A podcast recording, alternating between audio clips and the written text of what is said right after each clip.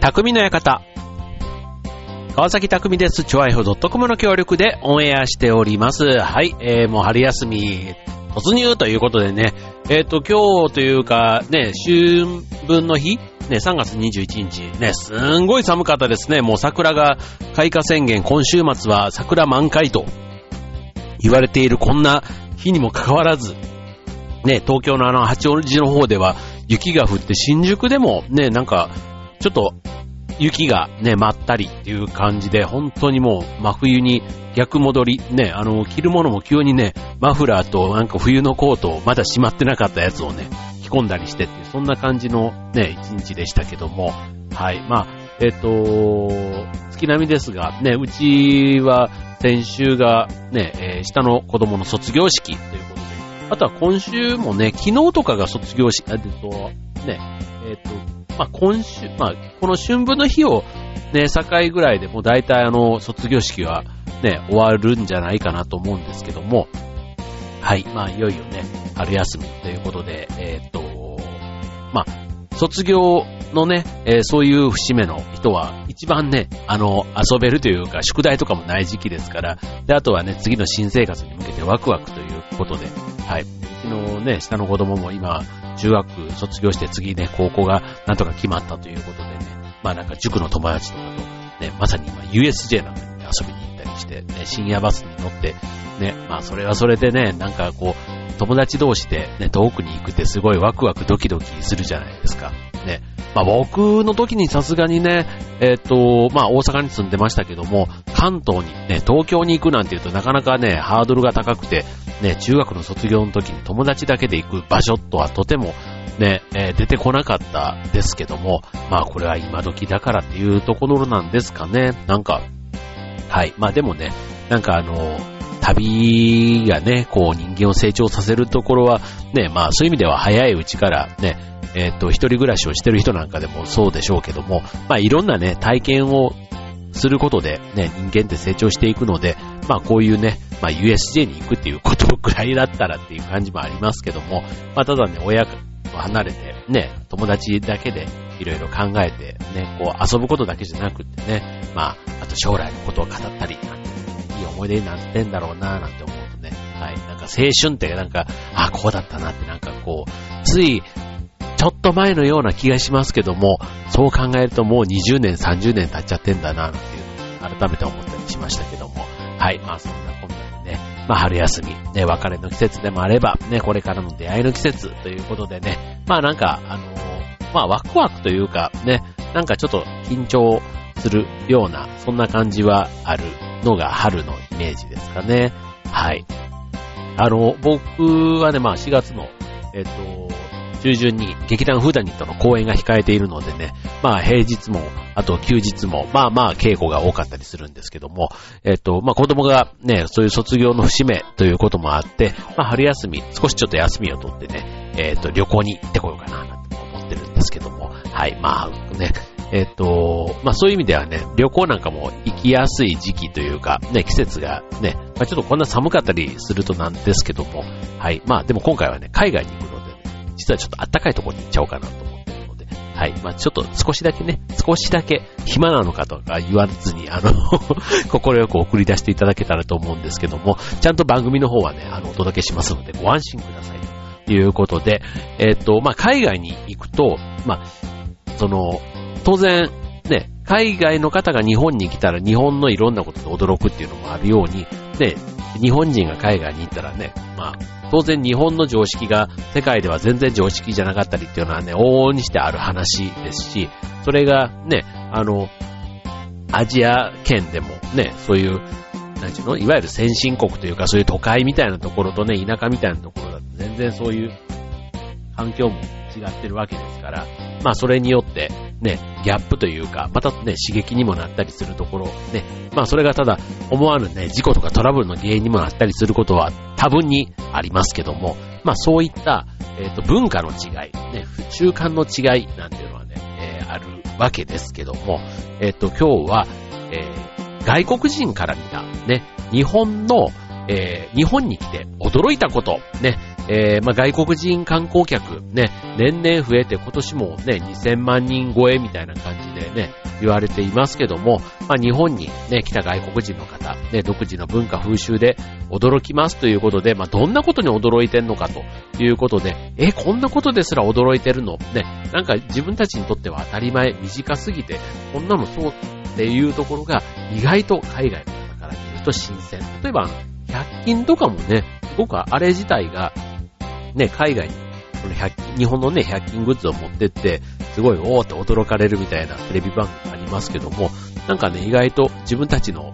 あの、身近なものがね、世界ではすごく重宝される、驚かれるなんていうのをね、え、っと、そういう海外の方の目を通して気づくなんていうのは、なかなか面白い視点の番組だななんて思っても、思いましたけども、改めてね、えー、日本に来て驚いたこと、ね、今日のテーマは、外国の方が日本に来て驚いたことテーマにお送りしたいと思います。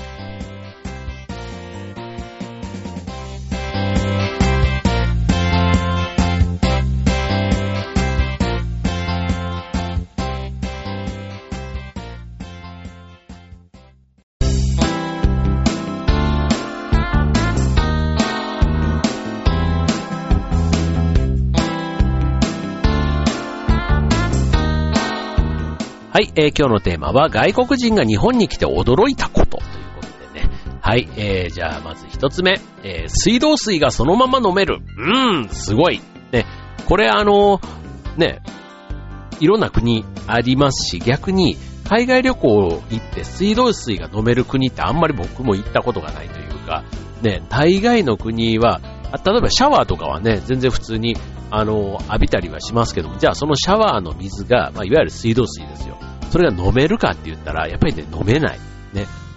あと、例えば台湾行った時とかね、あの、ビールの中に氷が入ってたりするんですけども、そう、その氷が、またね、普通の、あの、水道水を多分凍らしてんでしょうね。ああいうレストランとかだったりすると。その水道水を凍らしたと思われる氷で当たったことがあってですね。だから、あの、水道水ね、やっぱりあの、日本の水道水は飲めても、海外の水道水はやっぱ海外の方のお腹は大丈夫なのかもしれないけど、ね、日本人と合わないみたいなところもありますで、はい。まあ、それがね、えー、日本の水道水、多分世界で一番安全なんじゃないかと思いますけども、まあ、そのまま飲めるっていうのはね、やっぱりこう、世界から見たら驚くというところですね。まあ、あの、ね、愛媛県だと、ね、水道水というか、ね、ポンジュースが、みかんジュースがね、水道の蛇口から出てくるなんていう話があるように、まあそこまで行ったらすごいなってさすがにね、日本の中でも言われると思いますけども、ね、飲める水が出てくる、水道から出てくるのが当たり前でね、生まれ育ってる日本人からしてみると、ね、海外に行ってそのありがたみを感じるというところなんでしょうね。はい、続いて、えー、こちらちなみに水道水の話はフィリピンの方ですね。はい、続いて、えー、タクシーのドアが自動で開閉する。ね、これも当たり前ですよね。ね、開かないタクシー、ね、前の扉はまあそうですけども、後ろの扉で自動で開かないなんてタクシーであるのって言われると確かに海外はそうですね。まあ、というかむしろ、日本のタクシーが丁寧すぎてというかハイテクすぎてっていう風に見えるようです。これポーランドの方ですね。はい、続いて、えー、トイレが高機能。ね、しかも綺麗。これスペインの方ですけども、はい、日本のトイレは確かにね、あの、ウォシュレットというか、ね、あれがすごく画期的で、ね、やっぱり驚かれる、その、お尻をね、ピューッとあの水で洗うっていう、その、発想っていうのが、ちょっと世界でもかなり驚かれる。むしろそれをね、お土産で買っていく、あの、ね、一時期の中国の爆買いみたいな空いた時にも、日本のね、電化製品の中でもウォシュレット相当売れたなんて話聞きましたけども、はい。で、あとは、綺麗、ね、これもあの、海外とか行ってね、公衆トイレ、なかなか入りづらいトイレ、ね、空港ですらもね、あの、トイレットペーパーがしかもね、もうなんか、コピー用紙というか、わらばんしのようにもう、お尻を拭いたらもう痛いみたいな感じのね、そういったものもあったりする中では、まあ日本のね、トイレ、水洗でね、まあ基本的には便器も綺麗ですよ。ね、もうあのショッピングモールなんか行けばね、本当にウォシュレットなんかも完備されていたり、ね、洗面所も鏡もね、綺麗なトイレが多いというところは、えっと、これ、スペインの方ですけども、ヨーロッパのね、えー、各国から比べても、しかもこれで公衆、ホテルとかじゃなくてね、公衆トイレなんかも綺麗っていうころが驚かれるんでしょうね。はい、続いて街が綺麗、道にゴミが落ちていない。これはね、あのー、まあ、見た場所にもよるのかもしれません。ね、これ韓国のが、はい。まあでも比較的綺麗な方なんでしょうね。ゴミ箱もね、あの、あ、溢れ返ってるのってあんまり見たことがないですし、駅なんかもそうですけどね。まあ、みんなが捨てないければ日本人って捨てないから、ね、綺麗なところは綺麗なまんまで、そういうね、文化があるからなんでしょうね。はい。続いて、えっと、中国の方から、えー、店に並んでいる野菜がどれも綺麗で新鮮、入念に洗う必要がないと。まあ、これはね、本当にあの、ね、潔癖というか、日本のいいところでもあり、まあ、これがゆえに廃棄食材が多いなんていうところは問題にもなるところですよね。まあ、日本で売られている野菜、本当にどれも綺麗だけども、例えば形が崩れてるやつなんかは、もうね、なんか、そのまま食べられる前にもう、ね、家畜の餌とかになってたりするみたいな。ね、それ形は悪いけど美味しい野菜とかがね、またあの、別のところでね、加工されて、ね、販売されたりしてるの一方でありますけども、はい。まあ、ただ衛生面っていうことで言ったら、例えば農薬だとか、ああいったことに対しての意識も非常に日本自体は高いと思いますので、ね、あの、あと、普通の食品に対してのね、添加物だとか、アレルギーだとか、ああいったことに対してのね、えー、意識も高いので、まあ、安全な食べ物っていうことで言ったら、多分これもね、日本より安全なとこないんじゃないかなっていう、そんな気はしますね。はい。続いて、えっ、ー、と、香港の方から、ゴミをきっちり分別している。うん、この辺なんかはどうなんでしょうあの、まあ、世界ね、いろんなゴミの考え方あるんだと思いますけども、あの、ペットボトルなんかはね、本当にあの、なんていうの、綺麗にあの、皮を、皮というかあの、ラベルを剥がして、蓋と、あの、本体の部分、あの、透明な容器の部分をね、きっちり分けて、なんかみんな、あの、家の家庭ゴミなんかもそうですけどね、みんなきっちりやってんなと思いますし、ね、ペットボトルを燃えるゴミに入れて捨てる人なんてあんまり見たことがないというか、ね、まあ、そもそもこれもね、ゴミ箱がきっちり、あの、燃える燃えない、ね、しかも瓶缶、あとペットボトルみたいなのが比較的ね、駅でも、ね、そういう公衆の場、公共の場でもね、えー、きっちり整理され、整備されているところが、まあ、意識づけって意味では、ね、根付いてきてるんだろうな、なんて思いますね。はい。まあ、あの、まだまだね、えっ、と、たくさんあるんですけども、えっ、と、後半戦も、えー、外国人が見た、えー、日本の、えー、日本の、なんていうの、日本に驚いたこと、ね、続きまた後半もお届けしたいと思います。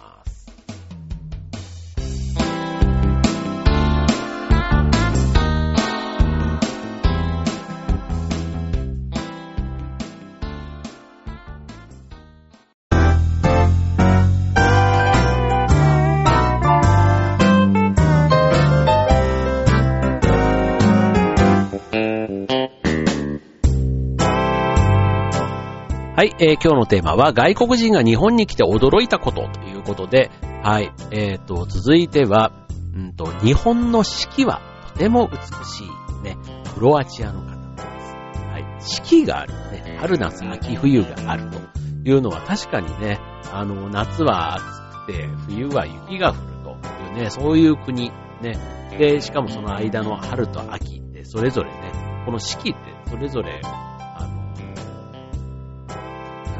日本の確かに魅力というか、になってるんでしょうね。うん。あの、それこそ四季折々のね、えー、食べ物が、それによってね、あったり、花が、ね、楽しめたりっていうことで、ね、本当にあの、自然と、に近い方だったりする、四季の良さっていうのをね、さらに感じることができるなと思いますけども、結構海外の方がね、日本に来ると、ああいうテーマパークだとか、その人がいっぱい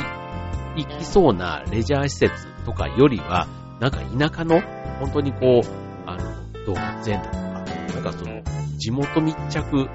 の、こと体験っていうんですかね。例えば、ろくろ回してなんとかを作ったりとか、みたいな。なんかそういった、あの、五感に感じるような、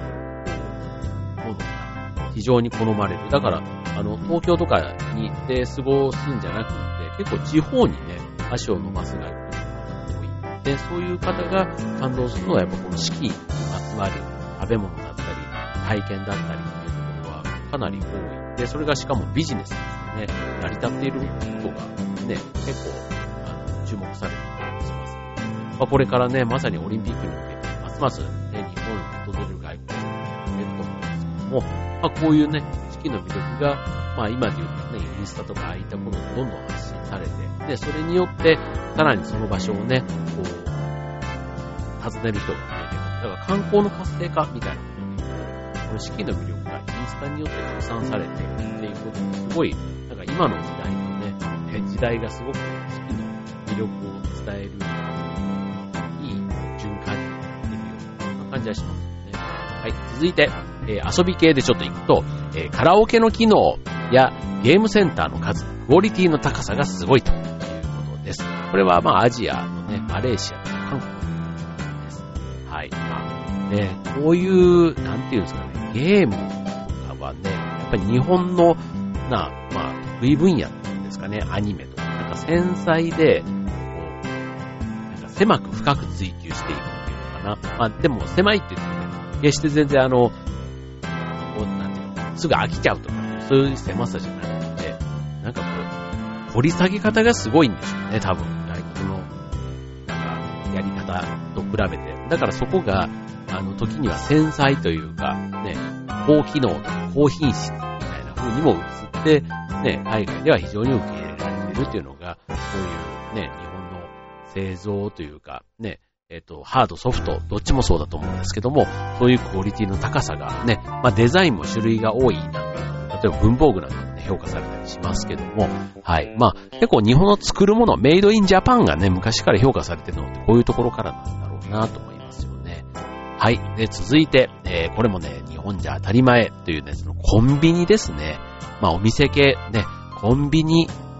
の数も多いし、コンビニのクオリティが高いと。ね、これメキシコの方ですね。確かにメキシコとかからね、あの、行ったこと、まあ行ったことは僕も、あの、カンクっていうね、観光地に行ったことありますけども、まあ確かにあの、海外のね、えー、コンビニってあの、いや、ハワイとかにある ABC ストアとか、ね、確かに便利なんですけども、あの、日本のコンビニのような便利さかって言われて、例えばあの、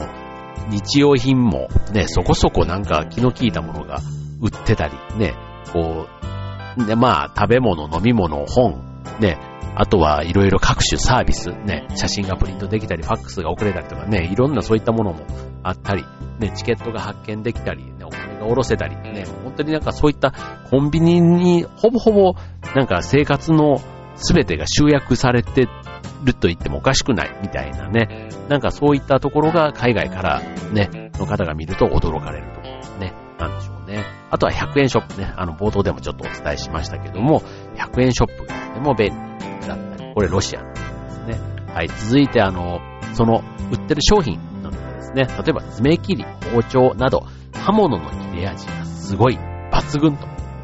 ね、えー、こちらは中国、ね、中国4000年の歴史がある、そういったところの国の方からも、こういった刃物、ね、やっぱりこれもまた繊細な、ね、刀とかね、ああいったところの文化って日本って昔からあるので、刃物に対してのね、こだわりとかっていうのは本当になんか日本人のこの几帳面さというか、そういったところがまさにこう、技術が結集されて、ね、今に受け継がれてるっていうふうに考えると、なんか誇らしい部分がありますよね、こういうのってね。はい。で、続いて、えー、シャワーの水圧が高い。これね、あのー、まあ、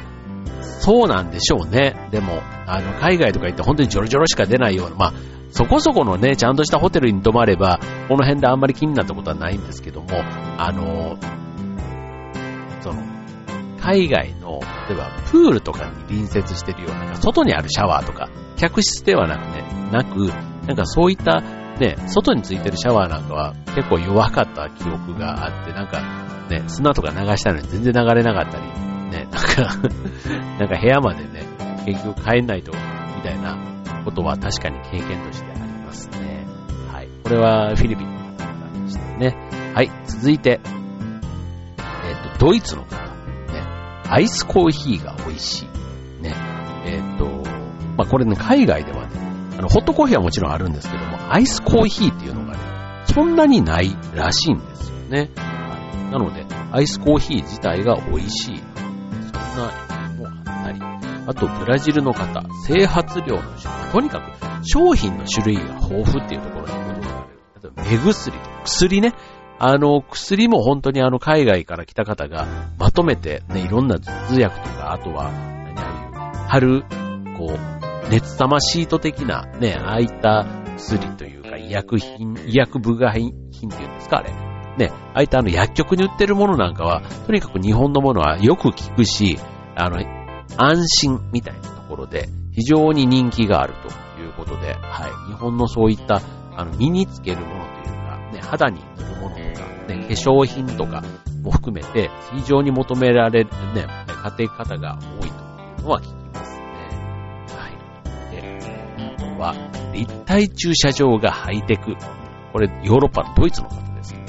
はい。まあね、狭い、この国だからこそ、ね、土地が限られている中ではね、横に広げられないから縦に伸ばしていこうっていう発想からですけども、立体駐車場は確かにね、あの、ね、あの、縦、なんかビルみたいなところにこう、ね、車がぐるぐるぐるぐるこう、ね、巻き込まれ、あの、吸い込まれてというか、ね、で、呼び出したら、オーンってこう、戻って、ね、出てくる。で、しかも、ね、車出したら、このターンテーブルで、ね、出ていく方向に、を向けて、に向けてくれるっていう、そういったサービス、ね、あの、日本に住んでてもね、あんまりそういう駐車場を利用したことがないと、たまにそういったところ行くと、ちょっとおって思ったりしますけども、はい、まあ、海外の方から見てみたらね、まあ、やっぱり日本に車に乗るっていう、そういう、ね、また道路もね、右と左が反対だったりとか、いろいろそういうね、新鮮なのがある中で、まあ、駐車場も驚く要素の一つになっているとですね。はい。じゃあ、車つながりでいくと、売っている中古車が新品のように綺麗。これフランスの方ですよ。まあ、やっぱり中古っていうと、あの、やっぱりボロいというところがあるんだけども、まあね、さっきの食べ物と同じで、日本人のね、えー、人はもう見た目の綺麗さはもう傷一つついてないっていうのがもう大前提になってきますから、車とはいえ、ね、中古車とはいえ、ね、傷がついてるなんて当然ありえない。ね、まあ見た目で言ったら新品と変わらない。ね、肩が古いとかね、そういったところはね、あるにしても、はい。まあそういったところがね、また、ね、中古車のディーラーというか、ね、道路沿いとかで見かけたときに、えってあれが中古なのっていう。ね。はい。で、あとはま日常的な話でいくと、郵便物の配達時間を指定できる。まあこれ宅急便とかの話ですよね。だったり、あとは不在時の再配達サービス。ね、宅急便のあの不在通知が入ってますけども、はい、ああいったこともね、海外じゃ全然ないものだそうです。はい、あと電車に関してで言ったら、えー、ね、電車、あの、海外の人ね、電車の中で歌ったりする人いるって言うじゃない。ね、だから電車に乗っている人たちがみんな静かっていうのが中国の方の話。で、あとは電車が数分遅れただけで、えー、職員が誤っている。ね、これオランダの方、ね、時間にルーズみたいなところをね、えー、よく海外の方は、の話ではありますけども、あの、ね、確かに電車がね、5分10分遅れれば、ね、遅延証明が出たり、あとは電車の中でもね、遅れてご迷惑をしてますなんていう放送、アナウンスが流れたりというところも、あのね、まあもともとは電車やバスがね、時間通りに来ること自体が、あの、海外じゃ珍しいってこと、それがまずびっくりする。ね、しかも数分単位でね、3分5分とかっていう単位で、ね、電車バスが来る中で、ほぼほぼ時間通りに来るというところなんかも驚かれるこということですね。はい。で、あとは、えっ、ー、と、まあちょっとセキュリティみたいな、ね、ちょっとあの安全面みたいなところでいくと、まあ治安がいい、ね、財布を落としても戻ってくる。ね、これコロンビアね、ねまあ南アメリカ、ね、ちょっとまあもともと物騒なイメージもちょっとある。ね、日本から言うと、ね、こう、外務省のああいう渡航に関しての注意みたいなのがあったりする国、国の方からしてみると、ね、例えば荷物を置いたままその場を離れられる国みたいなってこうところもかなりびっくりするみたいな話だったり、あとは殺人事件の発生率が驚異的に低いなんていう、これベネズエラの方ね。はい。まあなんか、そういう意味ではね、平和な国という印象は確かにね、ありますけども、はい。で、あとは、えっ、と、子供が一人で通学している。ね、欧米では親が送り迎えするのが当たり前。まあこれは安全っていうところの前提と、あとはね、まあ親が送り迎えする余裕もないっていうところも、またちょっとね、今度これは別の意味で寂しいというか、ね、寂しいだけの問題じゃないんですね。そういう社会になっているというところは、ね、良くも悪くもとね、いうところかもしれませんけども、はい。で、あとは、えっと、お店の外に商品が並べられていると。ね、これメキシコの方ですけど、メキシコだとお店の外に商品があると必ず盗まれるそうなんで、すごいですよ。これはもうあの、文化の違いというか、ね、お国柄というところなのかもしれないですけどね。はい。あとは、パキスタンの方、夜遅くに一人歩きをしている若い女性が多い。ね、この辺なんかもやっぱり、ね、夜に一人歩きしてると襲われたりみたいな。ね、これはまあちょっと、ね、それは何目的かはさておき、ね、やっぱりあの、海外でね、夜の一人歩きは危険だというところですね。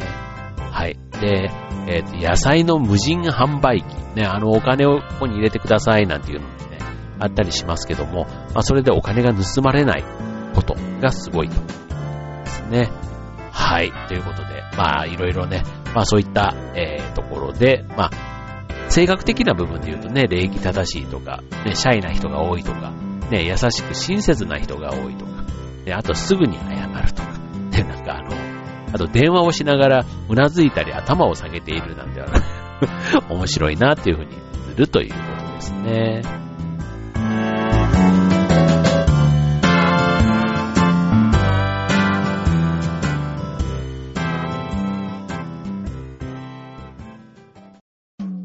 はい。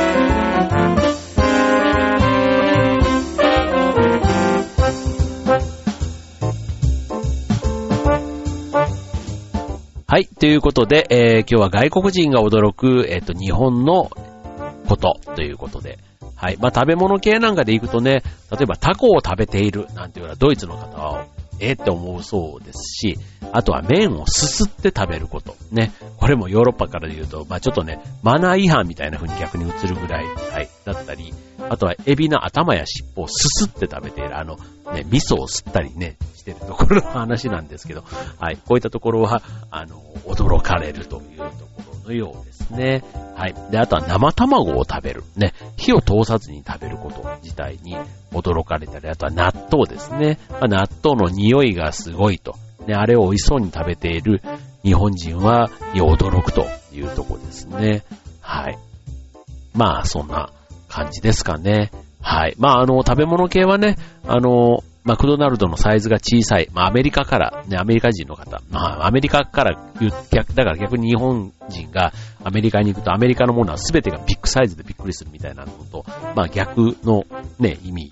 なんですけども、えー、例えば、あとはピザとかの値段ね、ファーストフードの値段が高いとかね。はい。まあ、寿司が回っているとか、まあまあまあ、そういうね、まあ、あの、日本発祥のものもあったりしますけども、はい。まあ、とにかくね、自分たちの当たり前が海外の方からしてみたら意外なものとしてね、映るということなので、で、意外とそういう意味で、とっととなんかね、だから日本のものを海外に持ってって売ると、だからこんだけね、珍しいものイコール、ね、しかも興味関心があるってことは、うん、それだけ、こう、需要があるっていうふうに考え、考えてもいいような気がするんですよね。まあ、例えば100円ショップなんて考、ね、100円ショップアメリカでやったらすごい繁盛するんでしょうね、きっとね、海外で。同じように、ね、品質でやれたら、ね、まあこれが、ね、日本だからね、成功してるものかって言われれば、きっと海外でもね、きっとうまくいくんだろうな、なんていうふうにも思いますので、はい。まあ、そんなところで、はい、えー、日本の魅力を再発見できる、ね、それを海外の方の、ね、えー、驚いたことからね、改めて自分たちの良さ、ね、凄さっていうのをね、実感できるということで、ね、えー、意外とそう考えたら、日本人、ね、ちょっとシャイで、ね、こうなんか、こう、劣等感じゃないです海外とのね、なんか比較の中で、なんとなくこう、ね、アメリカとかヨーロッパとかの欧米のものにね、憧れみたいなものは、ね、常にあるような印象ですけども、いやいやいや、海外から見てみたら、ね、日本に対して驚くこと、意外、イコール憧れの、になっているものがいかに多いかというところに、えー、気づかされる今日の話だったかと思います。はい、ということで、えー、ね、まあちょっと今日寒かったですけど、はい、これからまた春休み、ね、えー、あとはね、また4月に向けて、ね、まあ、とりあえずね、今週の天気のいい日はね、桜を見に行くといったところは皆さん予定に組み込んでみてはいかがでしょうか。はい、ということで、えー、今週匠の館ここまで。バイバーイ。